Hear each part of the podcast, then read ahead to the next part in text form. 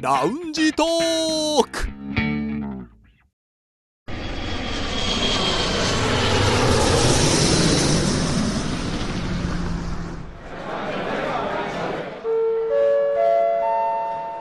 ラウンジトークよりご案内申し上げます。このコーナーは空港のラウンジでフライトを待つ男3人が自分たちの興味ある情報を持ち寄って中国について語り尽くします。最近水分取ってます水あ分ー取ってますね、まずいですからねそうですうよ、んね水分はその熱中症だったら、はい喉が渇いたなと思った時はもう危ないですからねああその前にこまめに水分を取ることが大事です、うん、でちょっとラウンジのね水あそこ取り放題ですからねそううですそうですという設定ですからええ結構取ってねいきまし結ょうかは構いみんな設定っていう言葉好きですね決してね確か我に々のいるラウンジが密閉空間で目の前にマイクがあるとか、うん全く窓がないとかそういうことは言ってはいけないうん、 もう結構言ってますけどねう、ん、お水持ち込み禁止とかね、ねまあ 本当はねいろいろありますそう取り放題とか言ってるけどうんえーぜひ気持ちの中ではい水分補給はしてください、はいそしてラジオをお聞きの皆さんもぜひ暑くなってきますので熱中症にはお気をつけください北京在住の男3人が情報を持ち寄って中国についてああでもないこうでもないと語り尽くすコーナーラウンジトーク3連進ですさあ今日は担当ははいじゃあ私が紹介しますお、はいリュウさんえー私が気になる話題はこちらです河北省の世界で最も孤独な図書館が人気観光スポットに河北省新港島北大河新区の海辺に広々とした砂浜にポツンと立っているためネットユーザーから世界で最も孤独な図書館と呼ばれる図書館があり一度は必ず行ってみたい観光スポットとなって多くの観光客が訪れていますこちらは中国新聞網5月16日付の記事です。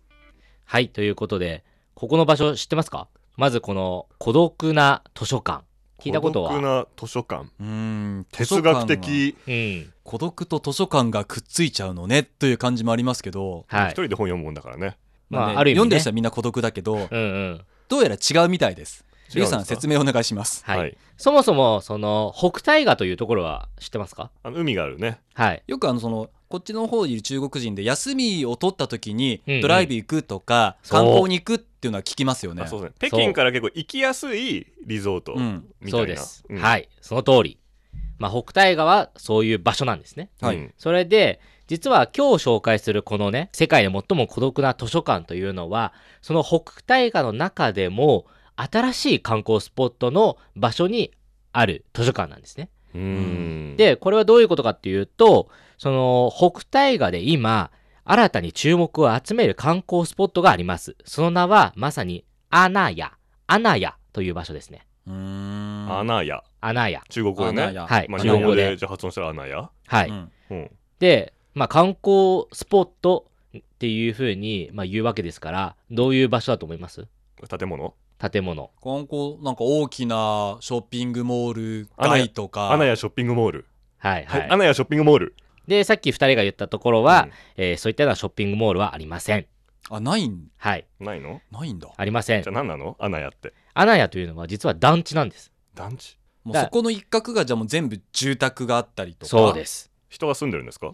人は住んでます。というのは、あおーの、詳しく説明していくと、実はですね、この、まず、このアナヤというところには、黄金海岸という海岸線があるんですね。ほう。まあ、これはもちろん地元の人が名付けた、うんその黄金海岸なんですけど、ん、いわゆるこの海岸線沿いに別荘地、まあ、ゴルフ場、えーリゾートホテルとか普通のホテルとか建ってるんですけどこういったような敷地を囲んで、まあ、一つの団地としています、まあ、なのでそこのホテルに泊まるあるいは、えーそこの中の別荘に住んでいる人たち以外は入っちゃダメなんですあうーん入れないあじゃあまあ団地っていうか要はもう日本語的に言うともっとなんだろうリゾートエリアそうですねリゾートエリうアんみたそういな、いう地域地区みたいな確かにその全部囲まれて入り口は制限されてるとされてますありますねあるある。なので、うんそういう場所なんですね。だから決して、もう最初から観光地を目指してやってるとこではないんです。で、たまたま最初に別荘地域ができて、うんあここすごい綺麗だから、本当に別荘団地だったもんね最初はうんね、そこはもう本当綺麗だから、ゴルフ場と、じゃあホテルも整備しようって言って、全部もう敷地内に建てちゃったんですね。うんで、それがどんどんどんどん広がって、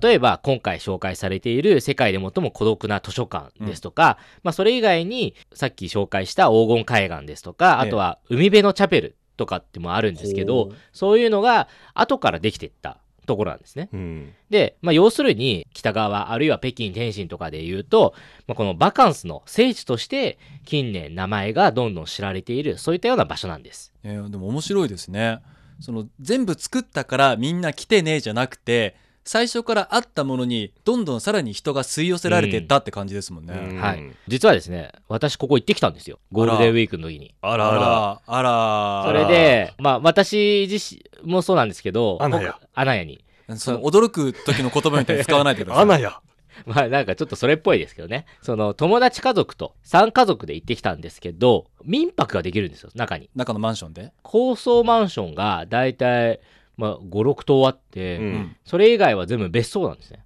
うんだから2階建てと戸か建ての1戸建てのおう庭がついてて、はあなるほど、だからその別荘がもう民泊として、うん、あの一般的に借りれるんですよ。泊まれるんですよ。その団地の住人になれちゃう慣れちゃう。まあそれで、なってきたんですね。 で、3家な族っでてきまあたんです別ね荘を借り て、はいえーまあそこに泊まって、あそいいでこすのねね、雰囲気を楽しんだんですけど、うんまあ家屋省って結構その発展の差というか、うんまあいろいろあるじゃないですか。地域によっては工業を優先したりとか、地域によってはまあ街づくりを優先したりとか、うんで、そこの周りを見ると、もうごく普通の道路しかなくて、別になんか開発してるなとかっていうのは全然一切ないんですよ。のどかな感じなんでまあすそよう、ねのどかなうん感じで、それで、そのさっき言ったその、まあ、ゲートがあって、うんそこの中を進んでいくと、もうね、景色が一変して、あれここ中国っていうぐらい違うんですよ。だからもうなんかヨーロッパじゃないっていうぐらい、おーだからもう入った瞬間すごいみんな興奮しましたよ。あすごいすごいみたいな。ということはその建物の雰囲気とかも違うのもう全然違います。だから、ヨーロッパ系ヨーロッパ系です。地中海みたいなあ、ほんとそうです。おーあ、それが、私たちが泊まった別荘は地中海系なんですけど、うん四合院もあるんですよ。ああなるほどねそれでもやっぱり四合院っていうのは落ち着いた雰囲気ありますそもう。んねで、四合院は1階建てしかないんですよ。うんうんで、私たちが泊まった地中海っぽいその別荘っていうのは2階建てなんですけど、それ以外にもマンションがあったり、ホテルがあったりで、いろんなの選べるんですね。もちろん値段変わってきます。うんで、やっぱり四合院はすごい人気なんで、あの、ちょっと値段が高かったりですとか、うん面積もね、かなり違うんですよ。庭の面積とかも結構すごい広いとこもあれば、マンションとかはもう普通に2家族でもういっぱいになったりとか、そんな、あの、全然違うんですよね。すごいびっくりしました。その、こんな北京のね、うん近くにこんなところがあるんだって、だからこんなに人が多いんだなっていうのは感じましたねまあ。人気の理由が分かったとうん行ってみて実際分かったとで、さっき紹介した、そのやっぱり空間というか、もうなんか海外の雰囲気がするんですよね。で空気がねはい。ヨーロッパの空気で、これはだから一つ人気なんだなっていうね、その、まあ、秘訣というか理由だっていうのは分かったんですけど、もう一つは、すごく自然を大切にしてて、その芸術との融合というのも重視してるんですね。だからさっき言ったその、梅の図書館。うんまあ、これちょっと写真を見せると、まあ、こんな感じになります。ああなるほどねはいはいはいはこれビーチねえこれが黄金海岸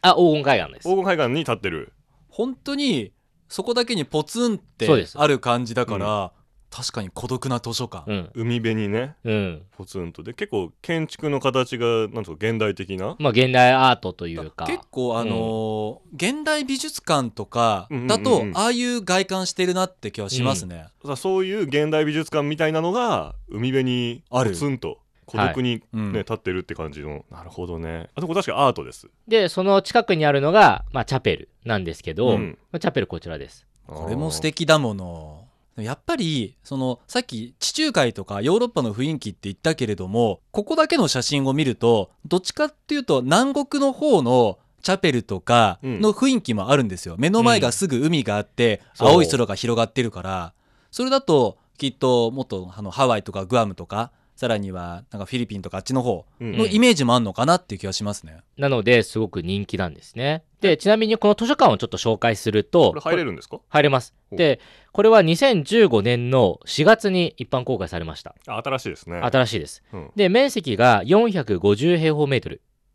あります。うんで、これは3階建ての図書館です。で中でもちろん本を読んだりとかうんすることはできて、やっぱり一番最大の売りがその海のね景色を楽しみながらずっと本が読めるというのが一番の売りですね。そその建物の目的はそれなんですね海はいを眺めつつ本を読める場所としてできたんですねはい、おーで実はですねあんまりにも人気なので世界で一番孤独とか言ってますけど全然孤独じゃないです。人がやっぱり大勢詰めかけてしまうんで、うんはいこれは人数の制限。だから入館できる、その制限が設けられています。1日200人まで。まあ、やっぱりね落ち着いた雰囲気は欲しいですからまあね。そはうですよね200人も制限しないとね、うんはい。で、中は写真は一切撮れないです。なんであ、撮影は禁止です。どうしてだから多分それは、いや、これは私の、その考えなんですけど、うんもしかしたら、そのすごいインスタ映えするじゃないですか。さっき写真見たように。んだから、その本を読みに来るんじゃなくて、もうだから写真を撮りに来る人が、うんやっぱり多いというか、そういう人が増えるのを防ぐために、撮影はお断りしていますっていうのをあらかじめ言ってるんだと思うんですね。なるほどね目的変わっちゃうからね。それなんか中国にしては珍しいとそいうか中国結構どこでも写真は撮れちゃうじゃないですか、はい。ね、美術館とか博物館でも写真 OK な場所が多いし、はねまあ、あともうそのインスタ映えみたいなのを狙うことは全然悪くないうん。うんようなことな気がするんですけどそれ以上にもうだから、あねまあリュウさんの推測も入ってるかもしれないですけどでもこの、ね、場所の意義をうん最優先しているっていう感じ、そうですね。だからやっぱりそのアナやブランドってものをしっかりと落とすことなく守りたいというのもあるんじゃないですか、うんアナや今どっちの意味で言いましたおやおやみたいな感じ今のはねびっくりの方あーびっくりはいじゃあリュウさん続けてくださいはい。まあ、ということで、まあ、そういうちょっと面白いところですね。で、これは予約制なので、事前に予約して、予約が成功してから入ってください。そういうような場所です。で、さっきも言ったように、すごくインスタ映えするんですよ。まあ、なので、すごいね、ゴールデンウィークに私行ってきたんですけど、もう人だらけでした。うん全然ね、孤独感ゼロです。まあ、孤独なのはね立ってる場所とかが孤独なそうそう図書館だから人はいっぱいでしょうねまあ、で、ちょっと行ってきた感想なんですけど、いや、私はてっきりね、インスタ映えするんで、若者とか家族連れが多いんじゃないかなってずっと思ってたんですね。うんところがあらま行ってみたらなんと高齢者がものすごくいました例えば定年退職されてからお時間あるっていう方もいると思いますし、それが例えば一緒にね食事とかしてるとええ聞こえてくるじゃないですか、うそしたらどうも長期滞在の人がやっぱり多いらしくてだからもう1ヶ月2ヶ月月間そこで、まあ、住むというか泊まるみたいな、うんそういったような人がやっぱり多くいましたねだからなんて言うんだろうそのね今中国はその若者パワーとか言ってますけどそれ以上にこういったようなところではなんか新しいライフスタイルを見出している高齢者の方がたくさんいてそういう意味ではまだまだね高齢者のパワーっていうのもこういうとこから感じられたなっていう経のは、済をね、うん生み出してるって感じがしますねでさらに、ね、北京からだと行こうと思えば結構ねまだ気軽に行ける距離じゃないですか行けますだからその点でも北京に住んでるその高齢者の方だったら行ってみようって意外と体的にもそんなに負担かかんないと思うからかかるんですねフットワークよく行くことはできるのかなと思うんですよね。まあ、ちなみに北京からですと280キロあります天津からだと220キロほど、うんなので、まあ、ドライブで、まあ、行けなくはありません大体まあ3時間とか4時間ですとか、まあ、道の混み具合にもよりますけどでもし鉄道で行かれる場合は北戴河駅というのがありますそちらの方で降りていただいて、まあ、事前にホテルとか取るのであのホテル側にシャトルバスを用意してもらうことが可能ですまたタクシーで行くことも可能で、まあ、大体車で30分ほどで着くことが可能です北戴河駅から30分ぐらいのところはい、そうです。ね、うんぜひね、二人も、なんか休み見つけて、海でね、楽しめますよ。でインスタ映えする写真撮ってね、う。うんまあ、まあ実際インスタじゃなくて WeChat にアップするんでしょうけど ねまあそうでしょうね、うん。でもそれでもねさっきみたいな写真ってなかなか撮れるスポットないですからねそうですねえ。図書館外から撮るのはいいんですよね、あ、外は OK ですう。んうんうんうん孤独な図書館を撮る孤独な俺みたいな感じですかあ、いいじゃないですか。俺を取るん ですかそれも俺じゃないですか、図書館いらない人図書館と私みたいなタイトルあ、でいいじゃないですか。うんを取る孤独な星さんそれ何人かで行かなきゃダメですを撮ねる写真孤を 写真を撮る人を撮るみたいな感じになってますから、うん友達いるじゃん 孤独じゃないじゃんって、孤独ね。じゃないじゃん確かにねという遊びもできるはい。まあそういうね、素晴らしい場所なんそれでを、しに行く人はいるかとか皆さんもね、ぜひ時間があったらぜひ行ってみてください。さてそろそろフライトの時間となりましたまたラウンジでお会いしましょう以上ラウンジトーク三連新のコーナーでした